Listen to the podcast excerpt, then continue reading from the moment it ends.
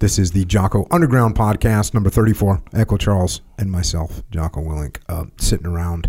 I've get a periodic question.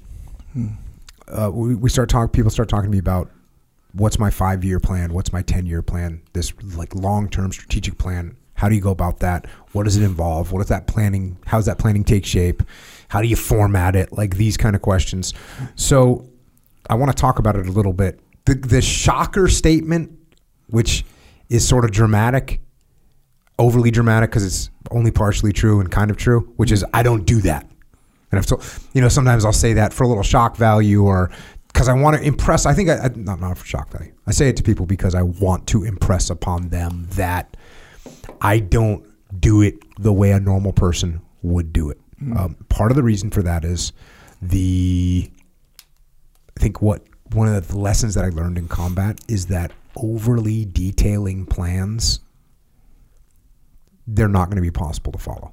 I mm-hmm. mean, and this might be, you know, this is even a one operation that's going to last three hours. If you make a super detailed plan mm. and you invest a lot of time and effort in trying to make, make a super detailed plan, it- chances are you're not going to be able to execute it. Mm.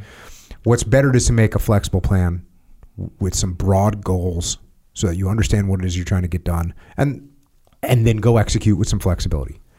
So looking at your life or your business and being like, okay, well, I need a five to 10 year strategic plan.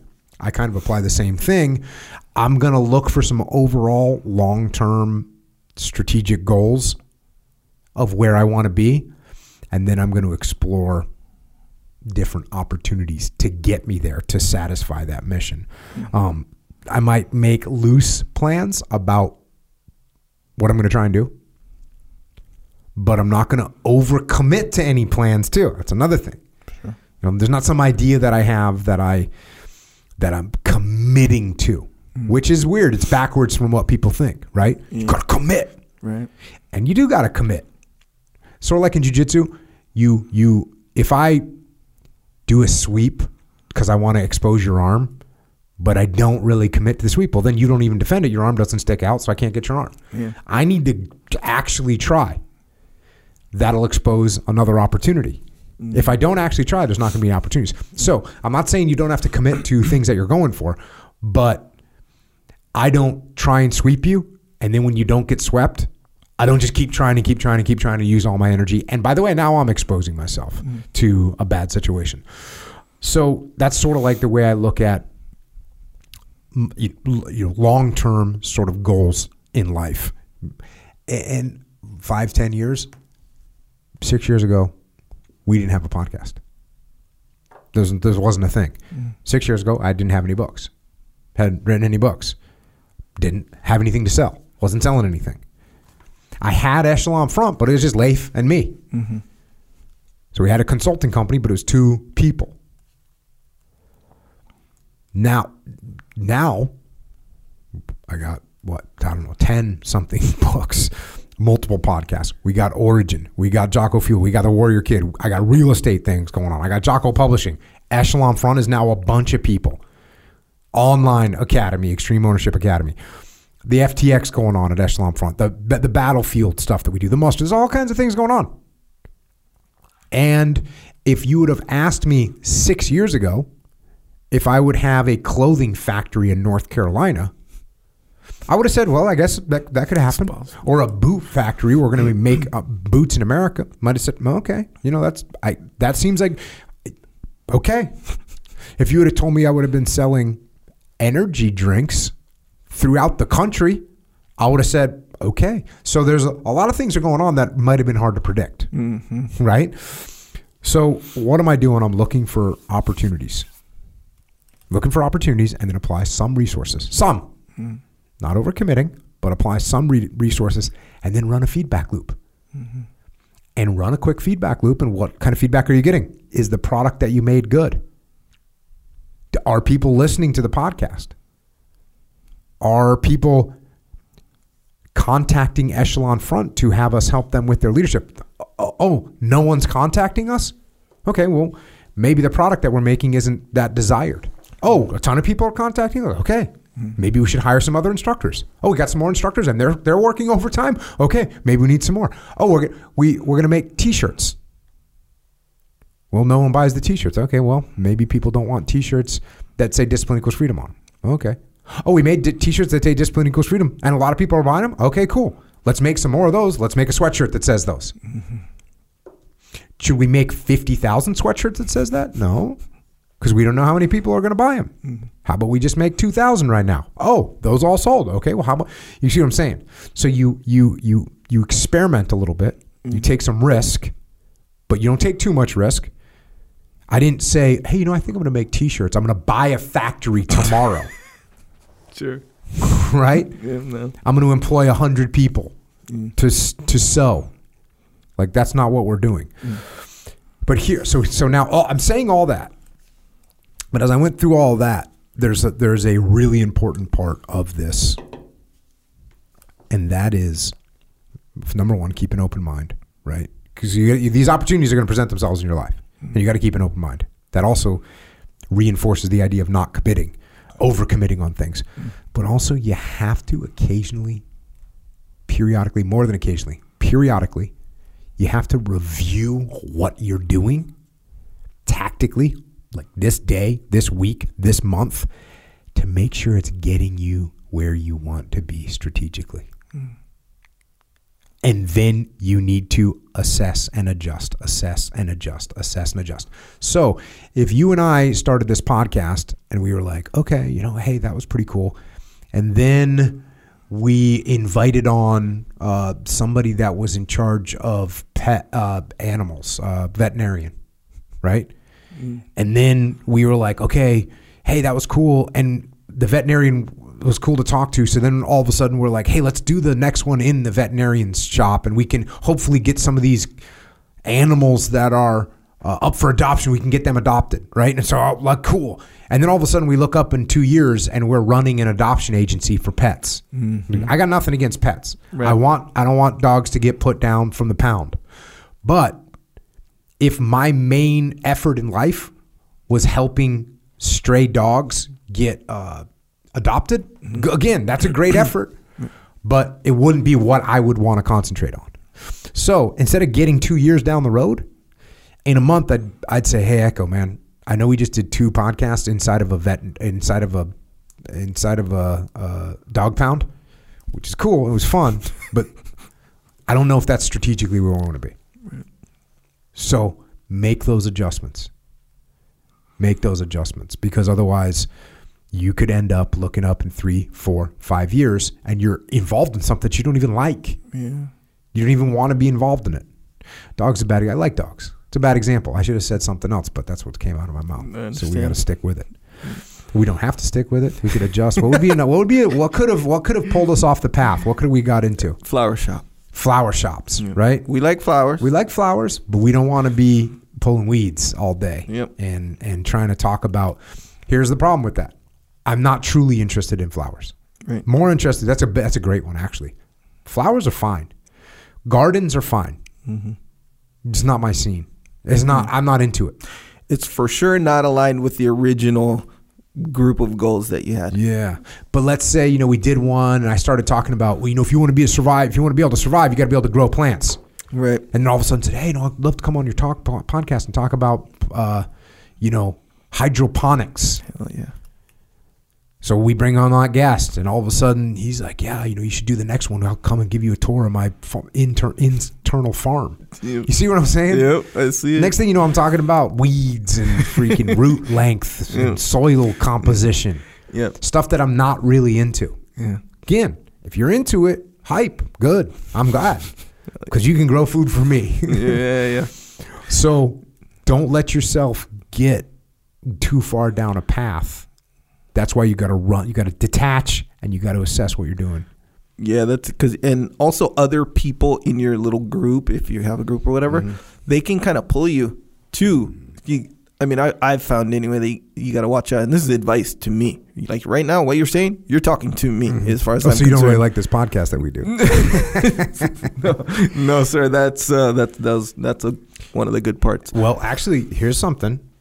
Do you like running fulfillment and stocking shelves. Do you like doing that? Well, that was one. Uh, no, no, no, no. I so, don't. So what's good is you did that for a little while. Yes. We did that for a little Sure, while. yeah. Mostly you. Right. You realized, hey, this isn't like a great effort. This isn't a great use of my time. I don't love doing it. Yeah. Do you like making videos? Yes. And you still make videos. Yes, sir. Is that a good use of your time? I think so. Do you yeah. enjoy it? Yes, sir.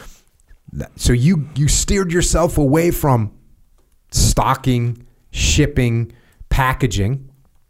Yeah. And by the way, we have a friend that does that and is into it. Mm-hmm. And like, cool, right on. Let's help build your business. Mm-hmm. Good to go. Ryan, right? Yep. Hey, Ryan, right on. He's got a business. He's into it. He's making that work. He's got a team. Like, that's good stuff. Wasn't really Echo Charles's scene. Right. Perhaps we could say, maybe, no offense, maybe it wasn't even your skill set. I'm always down to learn. Because it was, you know, kind of a thing that requires a timely commitment Yes. and execution. Uh, yeah, let's say my skill set at the time, Yeah. and even maybe at this time, was you know was not up to the standard that I think it it probably should have took. Yep. And it's not a good fit. So this is a good leadership point. If I've got Echo Charles at my company and Echo's good at creating things, he's good at coming up with ideas, but he's not the kind that shows up, you know, early and is like executing that project on time. Yes, Why am I putting him in charge of fulfillment? Yeah, We're, we're not going to do that. We're going to put him in charge of making videos or something like this. something else. Yeah. So Yeah. there you go. Good. I think this is important stuff to, for people to know. Yeah. Yeah. So, and if you, um, you know how like, if you have a group of people or whatever, and then they say, "Oh shoot, we need someone to, um, I don't know, do this task." That's not a consistent task that needs to be done. It's just one kind of, you know, one-off task, and then just a quick. It's not a deep evaluation. It's just it kind of comes up like, oh, "Okay, oh, Echo could probably do it, given the fact that he knows about this, this, and this. So he could probably at least give me some advice, right?" So they go to Echo, and then so now I'm there quote unquote giving advice, my best opinion or whatever, and it seems like, dang, that's a good opinion. Then they'll be like, kind of in the back of their mind, hey, let's sort of task him with this in general. You know, let's come to him for this kind of stuff in general. And of course, me being the, you know, the team, I'm trying to help, or what do you call it? I'm a, I'm a go with guy, right? Of course. I mean, most of the time anyway. So uh, I'm be like, oh, yeah, cool. Yeah, I'll do that right now. And then the next week, yeah, sure, I'll do it. And then two months later, that's like I'm on the hook for doing that now. And it's like, dang, I didn't even. I thought I I wanted to do this other stuff. You see just took everything that I said and turned it into how to get out of work. well. Uh, the thing is, you just said all of a sudden you're on the hook for Yes. stuff. Yep, it's true. You don't that- like that. bro. That's how it, it feels if you get caught down one of these little rabbit holes or Yeah. however you put it, where you look up and you're like, "Wait a second, this isn't part of my plan at all." I just kind of got sucked Yep. in, and you did get sucked, or you allowed yourself to get sucked. I'm talking to myself. Mission way. creep. Mission creep. It's a total mission creep, scope creep, mission creep, freaking all that stuff, and you look up because you don't want to let nobody down.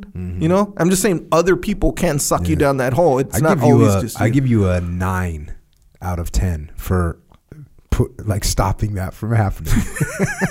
well, that one, there was this one period of time where Uh-huh. I actually even came to you and was like, hey, this is what I'm thinking as far as like stopping certain things or, or getting Getting less and less involved in, in certain things. But um, like I said, to me, you are talking to me because that's like a constant thing, I think. Well, good thing to uh, pay attention to. Let's get to some Q and A. What do you got? Question And answers. Echo Jocko. I start bouncing soon at a bar. Oh, This hell is yeah. fired up. When I saw this, I was like, all right. And I wanted to get insight from both of you, especially Echo due to his experience working in the nightlife. Uh, I'm 23 years old, which is literally the age I started, mm-hmm. or I started here in San Diego. I was, I was younger in Hawaii. Mm-hmm. I'm 23 year old, 5'10 and about 210, same dimensions as me, more or less. Mm-hmm. I've been training both Muay Thai and the Jiu Jitsu for about four years, training anywhere from four to six times a week. I feel relatively confident in physical altercation, altercations, though I tend to avoid them at all costs. A friend of mine who also I train with owns a couple restaurants and said he'd love for me to bounce for him because I'm extroverted. Quote, extroverted. Yeah. quote unquote, extroverted, good with people, and tend to be pretty good at de-escalating situations. My problem is how much how much I hate confrontation. While it's good to have the traits I mentioned before, I find that I'm often really bad at being stern or putting my foot down when needed. And this is obviously a necessary skill for a bouncer. Looking for some advice that either of you think might help. Thanks, guys. hmm Go ahead there. No, no, no, no, no. Please. Go ahead there, fucking Dalton. Bro, I was watching Roadhouse the other day, and bro, that he's he's is sensationalized in a bunch of ways, but he was right. His speech, Yeah, like yeah, be yeah. nice, Yeah, it's not for sure. personal, like all this stuff. yep. We could pretty much just roll the Dalton speech from Roadhouse right now. Yes, sir. Okay. And what's interesting about this is, you know, I what do I think? I think, well, make sure you learn how to detach. Don't take things personally. Train jujitsu. You're already trained in jujitsu. What What's good is it seems like you actually might have the nice personality for the situation as long as you aren't so avoidant of confrontation that when there's a problem you don't address it right Yeah. as long as you walk over and you say hey hey hey man hey you need to you, you need to get away from that guy or hey hey man you need you can't be drinking whatever as long as you can go and actually insert yourself into these problems you're probably a good fit for the job Yep. What do you think dalton I agree a hundred percent. Where he kind of mentioned these qualities as almost like, oh, this might be a problem for me. or these are probably some of the best strengths that, that you can have in this situation because bouncers, even at like shitty places, places where there's a lot of trouble or whatever, an aggressive put my foot down bouncer is is not good. It's actually, I mean, it's fine, I guess, because people expect that. I think a lot of time, but it's way better to be someone who the confrontation is is the last thing on the list. That's like the last resort kind of thing. Like if people and some people consider the walking over and saying, "Hey, man, you got to settle down." Some people, are, this guy might be so hatred of, so against confrontation that even that is confrontation to him. It's see what I'm saying? possible. Yeah, it's possible. Yeah. B- But I mean, if he comes off as extroverted, that means Yeah, like he's personable or whatever, Yeah. which that's a huge strength. So, so I remember there was a time where they they they shifted the um the name of bouncer to host. Right, they shifted that to for a different perception, right? Because it's less confrontational, it's more welcoming, and all this stuff. So I was like, "Oh, that makes sense. I see what you guys are doing. Cool." Because when someone comes in the club, a, a person who tends to start trouble or not, they don't want to look at you as like the bad guy, someone who's against you. They want to look at you as like, oh, they're host kind of a thing. That's that was the philosophy behind it. So I was like, okay, and that makes sense. Of course, it makes sense. When you go to a bar, restaurant, whatever, like you want to be in good with everybody, the people who work there and, and the people who who are other guests. So what they call the girl that was taking you to your seat. the hostess. Okay. Yeah. Check. So, um, so I was like, oh, okay, that makes sense. And then I was like this guy where I don't like confrontation. I don't want to go start a fight with somebody. You know, like I don't, I don't lose my temper from some stranger being drunk and calling me whatever. So, what I would tend to do, almost out of necessity, is act like I'm their friend and the system is the enemy. You mm. know, like, hey, you were sleeping over there. You know, they'll drink and they'll sleep or whatever. Like, hey, you were sleeping. Like, hey, I want you to be able to come back, but you know, like it's kind of not allowed. The rules were made, and you know, you got to. And they'd be like, oh, because you can't deny you were sleeping. Mm-hmm. You know, you can't deny a bunch of these things. As long as you come off like you're kind of on their side, it's you rarely reach like a confrontational situation. So those those are strong attributes for sure, hundred percent. Um, and the only thing is like what kind of club and what kind of like boss and management do you have? Like if they're like, hey, get them out, you know, their philosophy is get them out as quick as possible, and then you know, then you got to kind of maneuver a little bit different, but. Most of the time, like you can take some time to get a problem group out. You can take some time, a- and they'd almost hundred percent of the time they want it to be non-confrontational. You Yeah. want them to be like, "Oh, okay," you know, Yep. like on the movies, it's cool. I it's mean, the, the, the he said the restaurant owner is a friend of his. And the Yeah. reason that the friend wants him to bounce is because he's good with people. Yeah. This isn't the guy that's like, I want you to come bounce for me because you're a badass. Oh, hell yeah. You can Yeah. smash people. So I think we're good. Yeah, exactly right. And when you think about all these things logically, it's like, oh, this all makes sense. But when you're in the moment, you're like, bouncer, you better make it happen. This guy's a bad guy now. He's starting fights. He's starting problems. You, it's up to you now, the kind of the superhero, to go take care of that guy.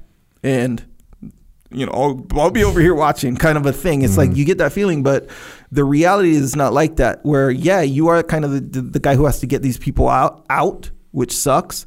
But you can do it in a way where they actually understand. Like there's there's a guy I told you the story before where this is a huge guy, Mm-hmm. like huge big, and he'd always he always came in. He never really caused problems, but you look at him, you're like, if he gets mad at someone else and gets in a Mm-hmm. It's gonna fight, a it's going to be a problem to get this guy out. Sure enough, one day this guy freaking is he's getting into a fight with somebody. And when you try to just break up a fight, you become one of the enemies too because you're like in the way of the fight, right? So there's little techniques. When a fight is like about to straight up go down, you rush over there and you don't just start pulling people off. You say, "Hey, break it up, break it up, break it up." You got to say it loud, right? So now they know in their head, "Oh, this guy's here to break up the fight." So it's essentially to keep everyone safe. And no matter how aggressive you are, if you know they're there to keep everyone safe, you're not going to turn on that guy. The only reason you're going to turn on that guy is if you think he's opposing you in one way or another, not letting you do this or actually trying to fight you or whatever. You say, break it up, break it up, break it up. So now if they hear that, you can grab them and they'll try to like wiggle you off, but they'll never swing at you because they know you're trying to break up the fight. So uh, my friend Tony, he uh, he was like he was holding this guy's arm, and this guy was way bigger than him. So and Tony's big too, and he kept like doing this thing like real aggressively, like get off me, get off me, because he wanted to go fight. And Tony kept yelling in his face, saying, "Hey, stop this, or you won't be able to come back." So I was like, hmm, that was smart right there. Because it's not like he was like, stop being an asshole. It's like he wasn't saying any of that. He was like, hey, stop so, so you can come back. Right. It's like, I'm on your side. I get it. Fuck that guy, you know, but so you can come back. And bro, the guy calmed down so quick. So it's kind of like, as long as you can maintain that philosophy where, just like Dalton said, hey, be nice. be nice. Until it's time to not be nice, and uh, that's usually way down there. It's pretty rare if you can Yeah. you can manage it. You know, um, some people go in there to, to fight the bouncers or whatever. But that's usually because they had got opposition Something in one way. Yeah, exactly right. So I used to always treat it like, hey, I'm gonna have to see this guy again.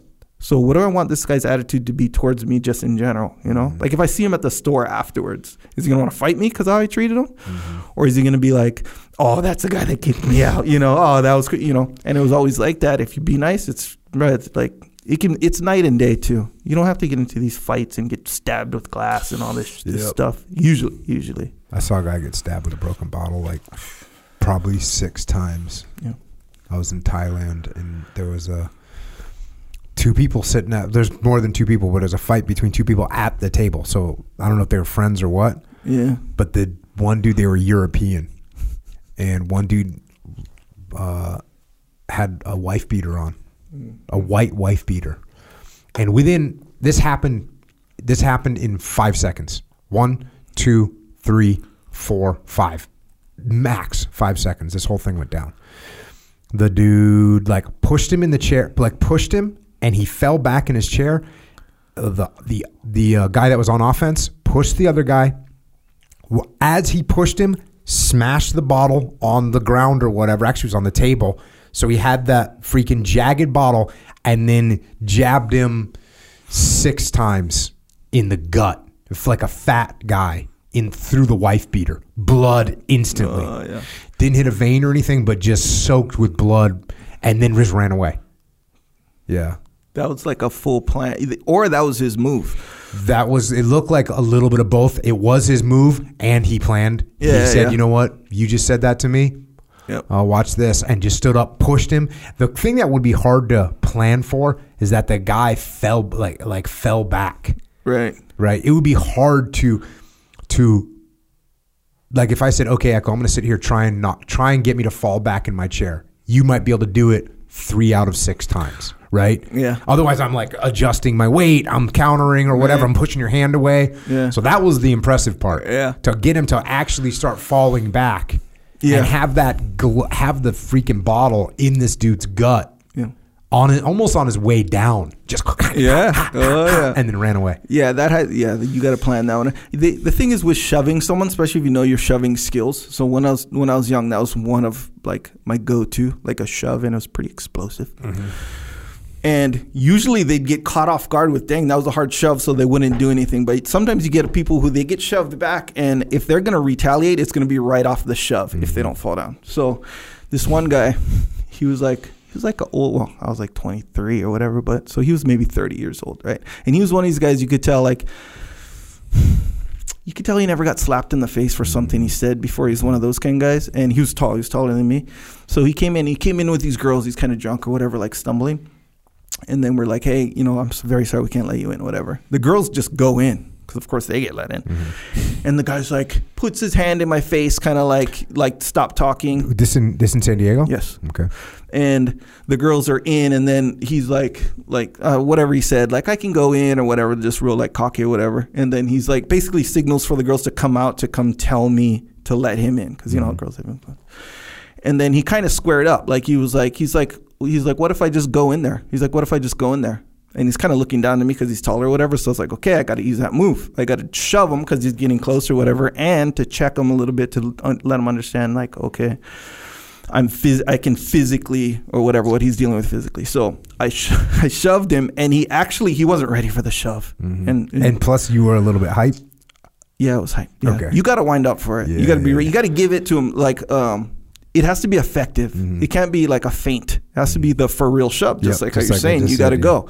But here's the thing: the the the plan wasn't to finish on the shove. The shove is just the catalyst to the real plan, which is when he comes and then you can hit him like square, right? Because he's coming right for you. Because he do- he's it, it's kind of a discom. They're kind of discombobulated, Mm-hmm. because so they come right for you.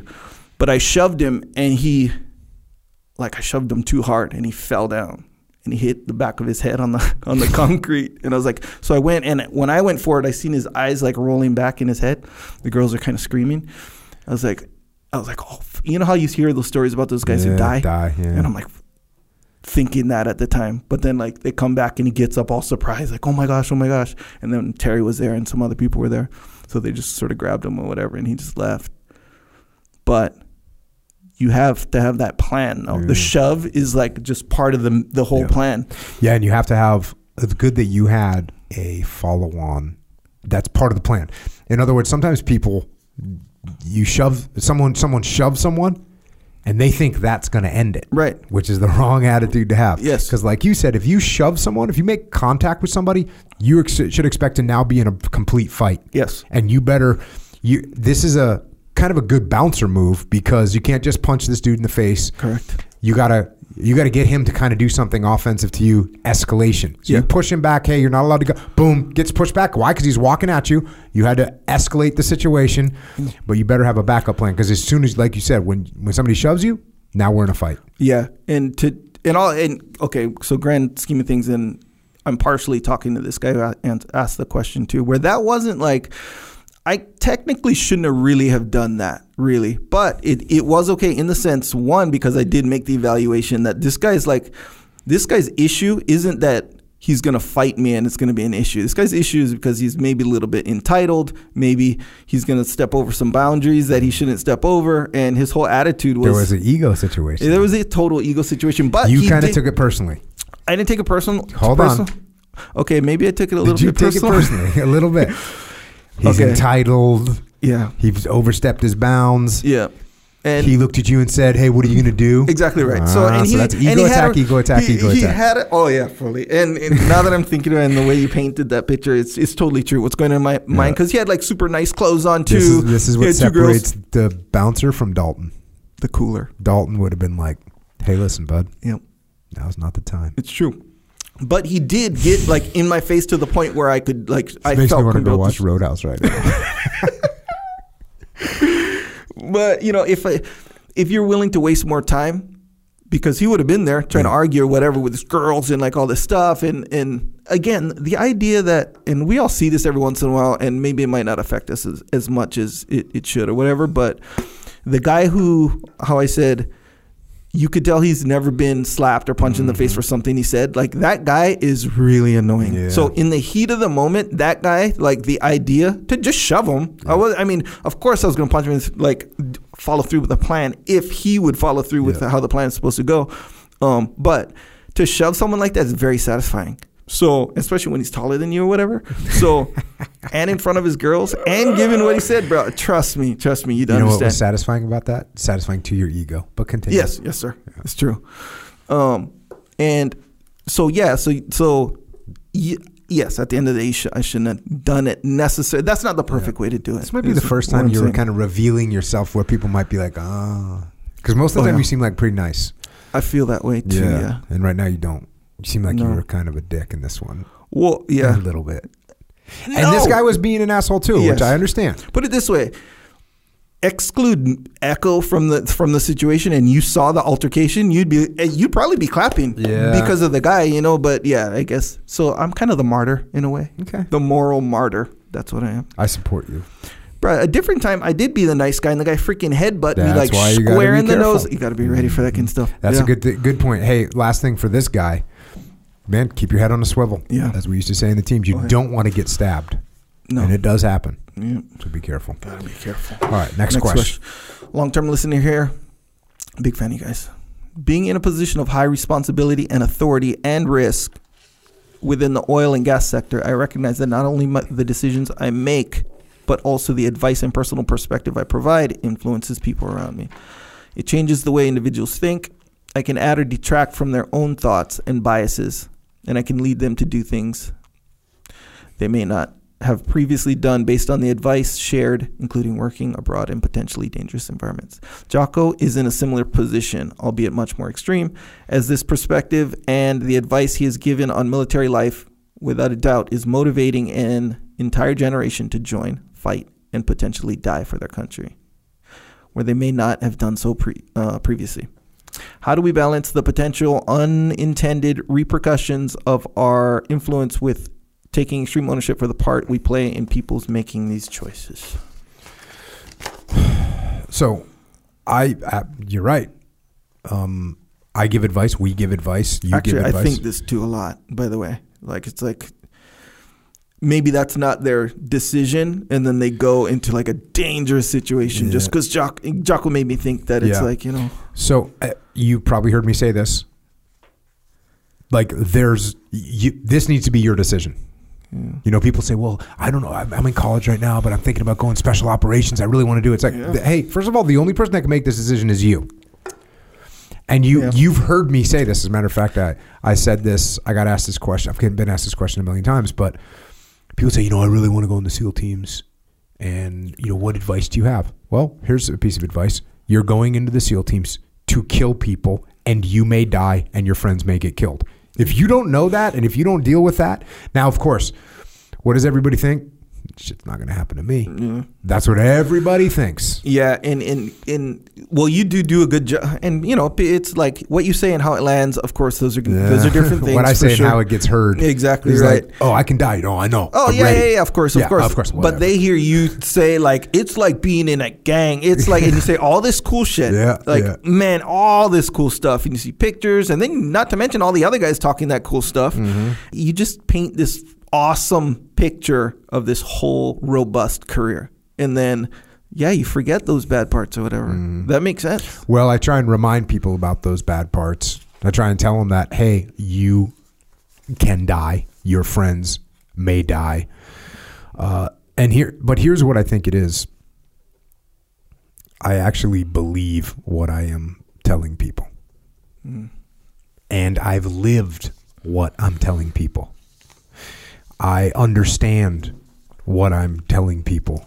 I've buried my own friends and I understand all that, and yet I still have a lot of positive things to say about everything that I've done in my life. Is it a good thing at the end of the day to be part of something that's bigger than you and to put others people above yourself and and live a life of service? The answer is yes, it is. And is there a risk? You know, that's this is um you know, my last deployment, every mission that my guys went on, whether I was on it or not, I, I approve those missions. If guys got wounded or guys got killed, it's because I said, yes, we're going to do this mission. The whole mission set was what I wanted to do. It was the strategy that I pretty much came up with. And so when guys got wounded, when guys got killed, yeah, that's on me. Now, how do I how do I reconcile that? How do I live with that? Well, I believed in what we were doing. And I still believed in what I still believe in what we were doing. And so if you are advising people to do things and they are things that you are telling you're giving them the best possible advice that you can give them as a person and and you do explain the risks which you absolutely have to explain then yeah then then I don't think it's hard. I don't think it's hard to reconcile these things. It it should ease the pain a little bit. If you're telling people like, "Oh, you should go do this," but you don't really believe it or you wouldn't do it yourself, then yeah, maybe you'll feel guilty or whatever. But if you know and you explain the risks and you take the time to explain the risks. You know, what's interesting is I don't I don't quite do this. I would say I'm a 97%. I used to be 100%. 100% I would never tell anyone to go in the SEAL teams. Mm-hmm. Why? Because 80% of them weren't going to make it. 80%. So how who and you don't know who. Mm. Dude's a total stud, they they quit. Dude's a freaking college athlete, they quit.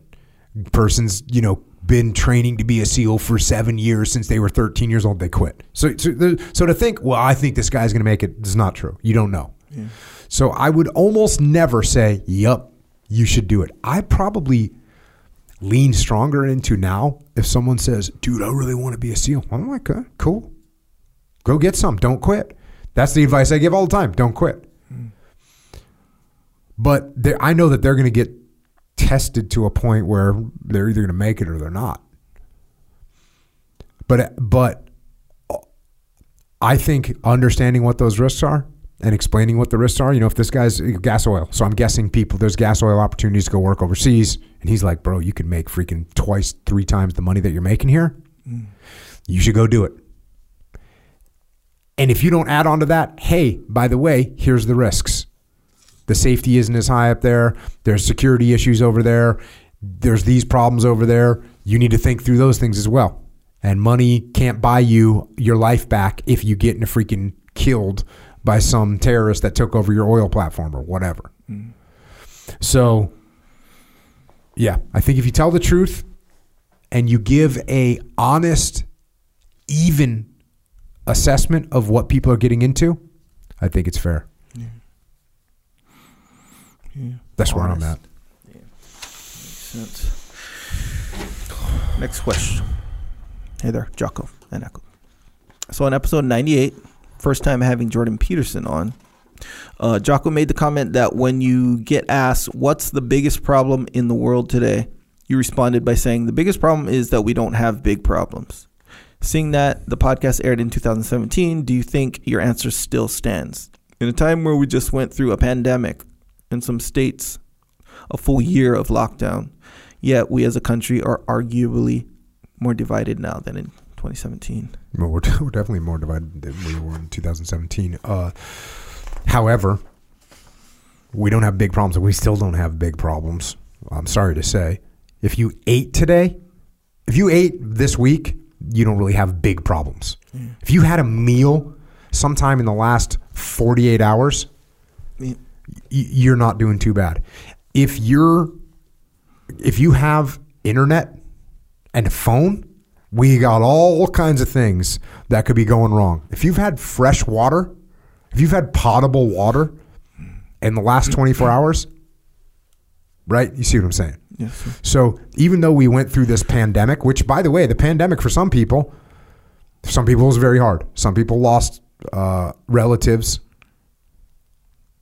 Some people lost income or business. Some people made more money. Some people got closer with their family because they didn't have to go anywhere. Some people sat at home and watched Netflix and got Instacart. Yep. And by the way, they got a check from the government that was bigger than what they were making when they were working at McDonald's. Yeah. So, yeah, was the was the pandemic and full lockdown? What does that mean? like that meant a bu- bunch of different things. Even in, we are in California, and in San Diego, California. I mean, the quote lockdown was depending on wh- who you were and what your situation was, some people it was they liked it. Some people were like they dealt with it in a very positive way. Some people had a hard time with it. Like obviously, I got friends in the restaurant business; they got crushed. But but here's the interesting thing about San Diego. In California, they said you could have outdoor dining. Not in LA County. That's what I was going to talk about the difference between LA and San Diego. Mm. But in San Diego, almost what what percentage of ref, restaurants have an outdoor patio? Well, depends on where you go, but yeah, a lot. Yeah, I- I, mean I anywhere, any of the beach towns, Yep. Downtown. Downtown. well.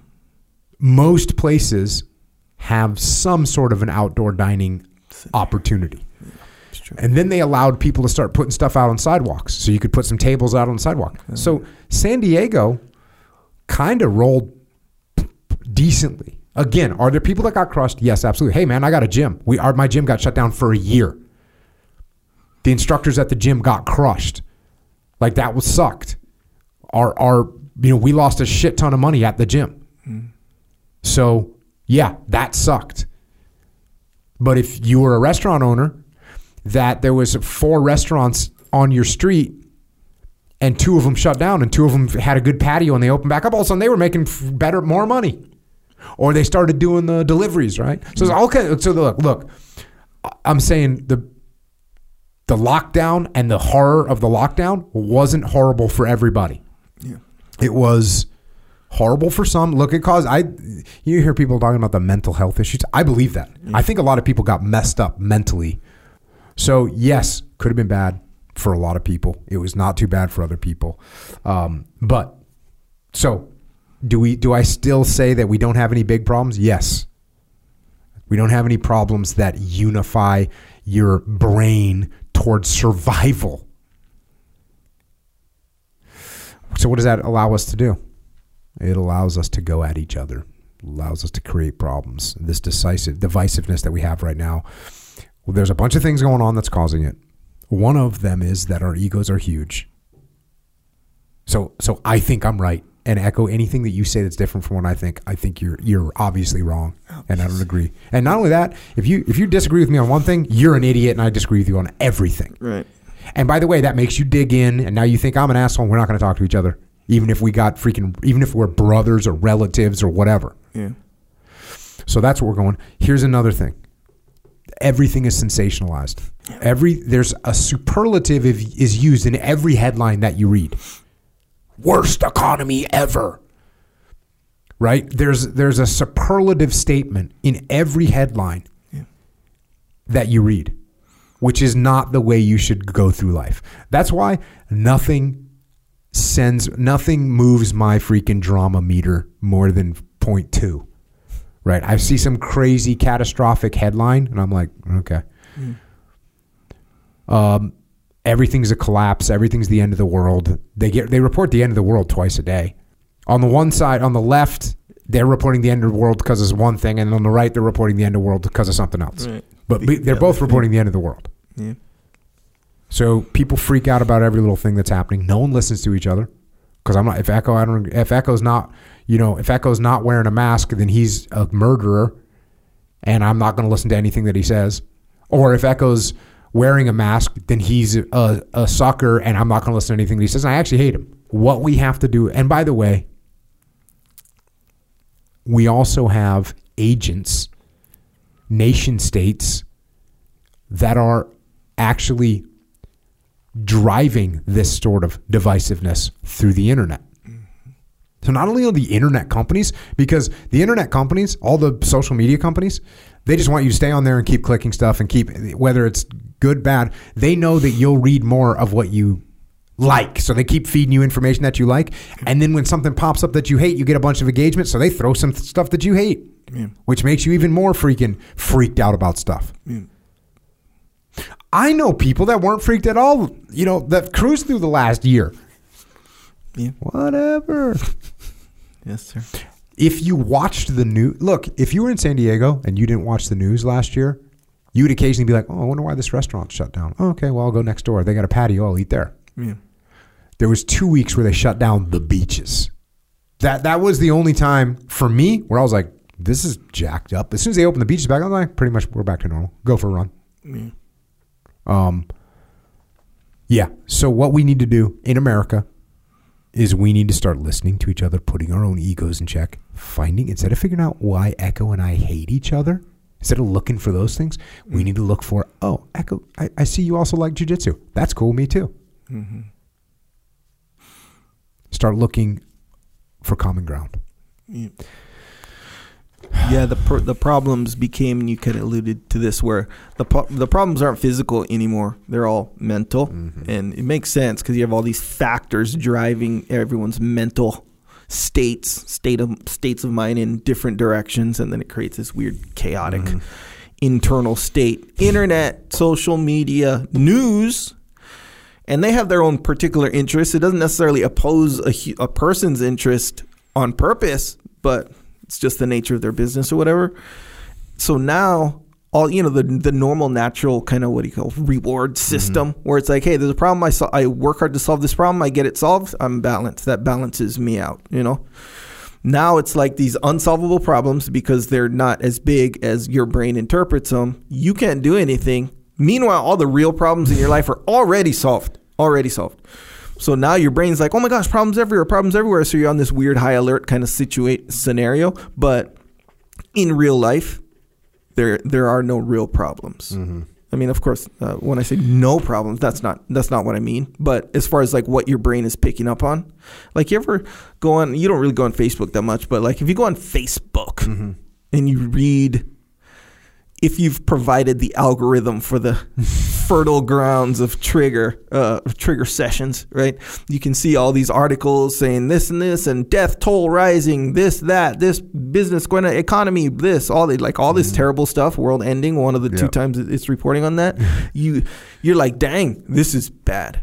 And then you literally go outside, go down into town or whatever, and you just see the world like continuing, going on as normal. And you're like, oh wait, this guy's like not really falling out here, you know? So it's like it's like night and day. It's like it's Yeah. like one bizarre world Yeah. and then one real world. And then when you're locked in, you know, in the house, you can't go in the real world because you're kind of locked in. You know, so now you just got the bizarro world. Mm-hmm.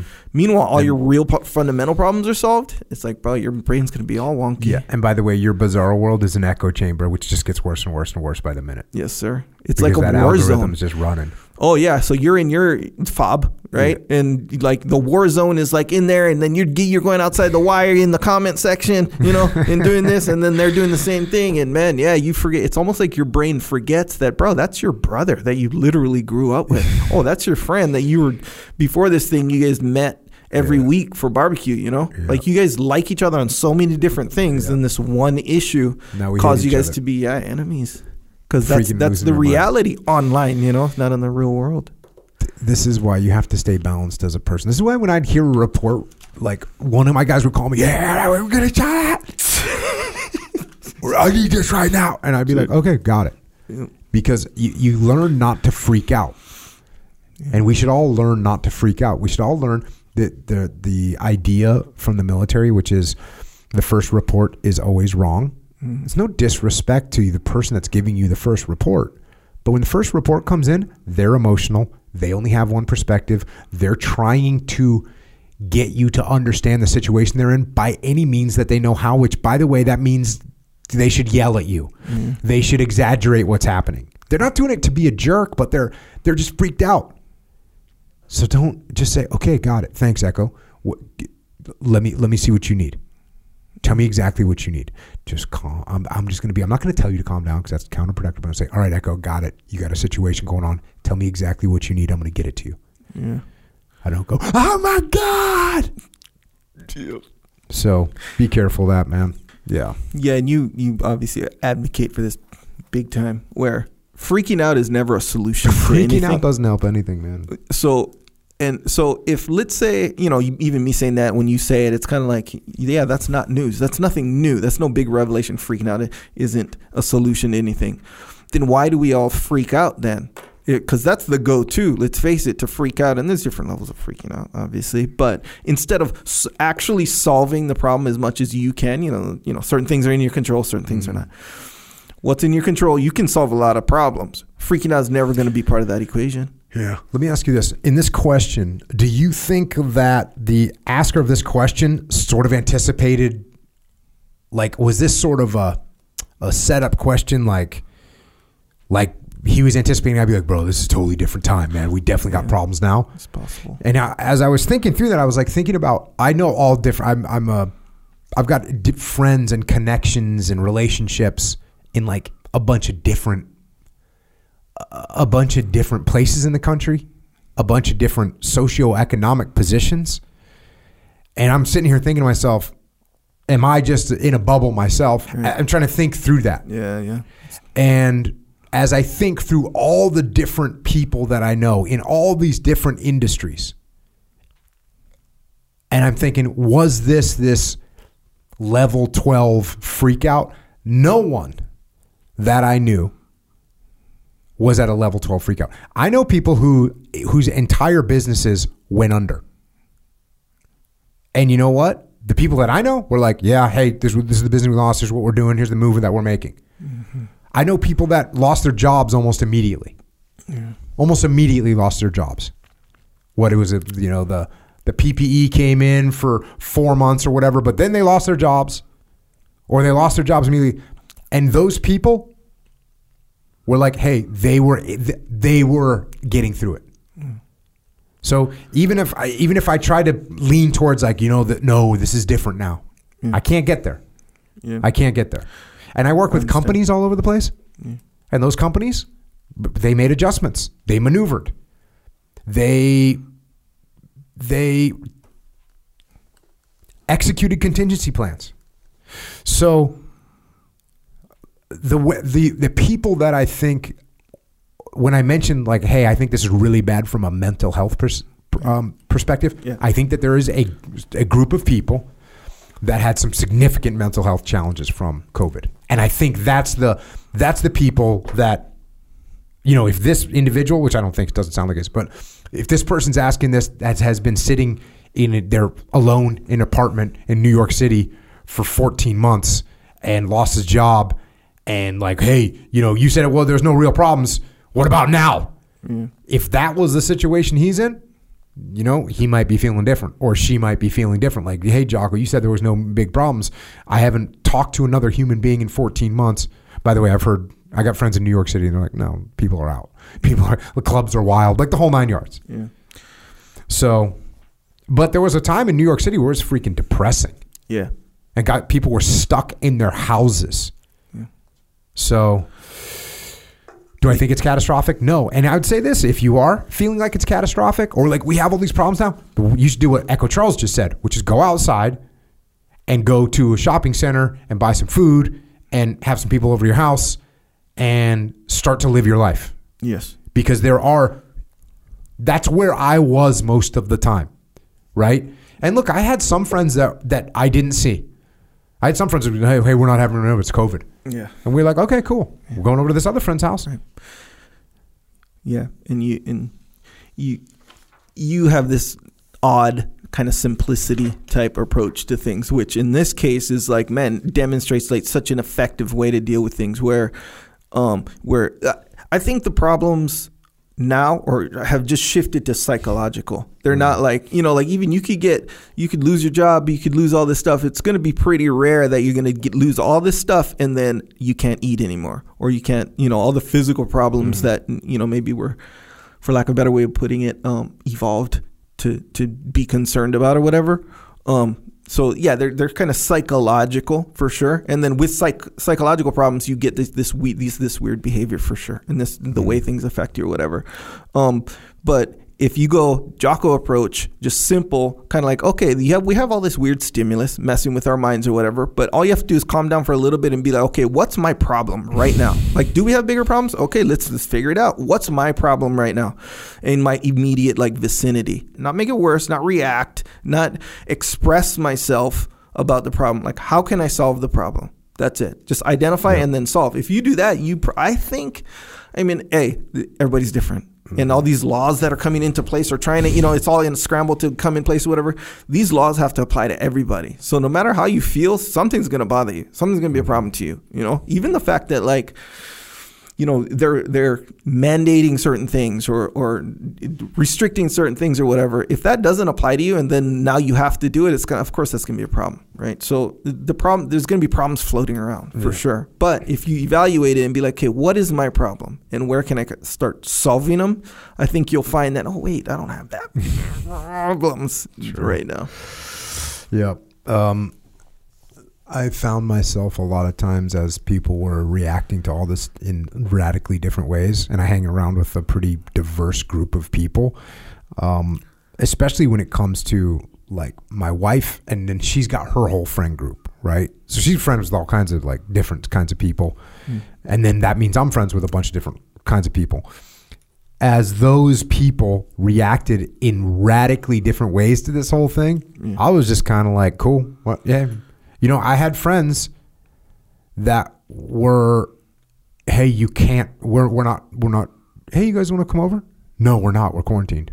Well, oh, did one of you get COVID? No, but we're quarantined. Okay. Yeah. You know, it's just like, cool. That was my attitude. Like, cool. Like, I'm not going to get all wrapped up around what someone, how someone else is handling the situation. Yeah, fully. And I personally would would basically be in that same boat, maybe even one step further, where it's like, because I was one early on, I was one of the people quarantined. Like I was like, shoot, COVID, this thing is new, coronavirus, killing Mm-hmm. people, all this stuff. I'll quarantine. Yeah, I'll stay home. And man, I was Until I was kind like, hey, we're recording a podcast today. You're like, all right, I'll see you in an hour. well, it was you, so it's I'm technically quarantined. You know, they had like A bubble. yeah, they had like terms, right? Where it's like only the certain people you be around. Anyway, I, I was there, but then as certain things, and then you know, more information gets revealed, Mm-hmm. and then you slowly shift your perspective and do. Hopefully, you slowly shift your perspective, or you just maintain what you originally heard and you don't change your mind. And here's the thing, even with that, I'll even go go one step further and be like, hey, if you don't shift your perspective and you're you're doing what you have to do to keep your yourself and your family safe, regardless of how on edge or not on edge you are, I say do that. That you're doing the right thing. Actually, if you think there's a problem and you're doing taking steps to solve the problem, Yeah. you're doing the right thing. Just because they don't feel the same way about it as I do, I can't like shit on them for that. Yeah. It's like, bro, they have their own interests, their own perspective, their own health, their Yeah. own like everything. And so do it. Yes, do it. But the problem comes when they see external problems that may or may not even be there because something they saw in the news or wherever, and then they start reacting and and and treating people poorly. And now that creates problems. Don't let that happen. Try not to let that happen. Try not to. Try All right, let's get to let's get to this last question, please. question. In podcast 284 with Bill Posey, he made a statement saying he wasn't a good leader, but he was a good follower. Could you go into depth on being a good follower? Sometimes I feel like I'm a better bet, I'm better at following versus leading. On the other hand, I feel as if you're a good follower, you're lead, you are leading because you're doing what needs to be done. In my organization, I feel an inform I I am an informal leader. I'm not in a leadership position, so I'm following more than leading. But my own but my opinion is taken into consideration from from my supervisor when he asks for it. Does a good follower have the abilities to become a good leader? Cool. Well, yes, absolutely. Good followers can become good leaders, and factually. And Bill Posey, what's awesome about Bill Posey is when Bill, Posey said that, he was displaying the most important quality of a good leader, and that is that he's humble. So he's sitting there saying, like, oh, I'm a much better follower than a leader. Here's the deal. Throughout his career, and certainly throughout the part of the career of his that I was direct witness to in the SEAL teams, he went over to Iraq. He commandeered a base. He built buildings, built a tactical operations center, procured vehicles and weapons, organized communication, set up security. Did all this stuff. Did he do all that stuff by himself, single handedly? No, he didn't. He was a leader. He got people to do things. So he's just a super humble guy. Now, was he supporting whoever he was working for? Absolutely. Absolutely. He was supporting, he had a boss, whoever the task unit commander was. And, and that task unit commander, you know, probably said, hey, we need to get a base of operations. He goes, cool. I got it. And starts making. Does that mean he was out there personally building stuff? I mean, he did some of that. But more important, he got a team together to make things happen. So he's just a super humble guy and a great leader. And one of the reasons that he's a great leader is because he's humble. One of the reasons he's a great leader is he doesn't run around saying like I'm a leader. Instead, he goes, "Yeah, you know what? I'm actually a follower," and that puts everyone's egos in, at at re- at rest, and they're like, "Oh, the old warrant officer, he's here to he's you know he's just going to follow what I say." But right now, he needs us to go and get this stuff done, so I'm going to do it. Right? He's just an awesome guy. Uh, so yes, um, in this question, you say you're making things happen for the organization, which is awesome. That's leadership. That's leading by example. When you when you're a part of a team and you make things happen, you're you're leading. You're leading by example, and other people see that, and they get on board with what you're doing and they support what you're doing. Or maybe they are jealous of you, but they, so they start doing it too. But that's still moving the organization in the right di- direction. You also say your supervisor listens to you. That's leading up the chain of command. That's outstanding. And then your last question here does a good follower have the abilities to become a good leader? The answer is absolutely yes. In, in fact, being a good follower is a prerequisite for being a good leader. Now, it's not it's not um, the only prerequisite. If you're a good follower, doesn't mean oh you're going to be a good leader. But if you're not a good follower, you're not going to be a good leader. It's a prerequisite for the course. You got to have that going in. Now, do you need to be articulate? Do you under, need to be able to simplify things? Do you need to be able to cover and move? Do you need to be able to earn trust up and down the chain? Like there's other things you got to be able to do. But being a good follower is a great start. It's sort of like being a wrestler getting into jiu-jitsu. It's a really good base to have. The build it's not doesn't mean it's going to be easy. Doesn't mean it's going to be perfect. But the building blocks for being a good leader are definitely there. So keep working, keep um, stepping up, keep covering down, step up and cover down. I never said that before. That's a good one. Step and up, you will down. move into a leadership position. Somebody asked the other day, you know, what can I do to move up into a into a leadership position? And you start to take leadership. You start to take things off the boss's plate. You look up and out instead of down and in. Mm. Instead of just saying, I'm going to be great at my job. Yep, you should already be great at your job. That should be covered. But now I start saying, hey, Echo, you need some help with that thing over there? Mm. Hey, boss, you want me to adjust this over here? Hey, boss, I can pull that off your plate. Mm. And eventually you'll move yourself into a leadership position. So don't step on toes, but start stepping up. So you know how you say the best quality of a leader is humility. Yes. Would you say a, a follower as well? Humility. Well, yeah. Okay, so Definitely. It- and and I think that too. Do you think? And okay, I'm going to tell you my thought, and then tell me if if this is correct, Mm-hmm. accurate, or even significant. Even so, I always thought that like you ever heard the expression "I've never regretted having a good attitude" I haven't heard it, but it makes sense. I've heard some approximation of it, I'm sure. because I just made it up. Oh, okay.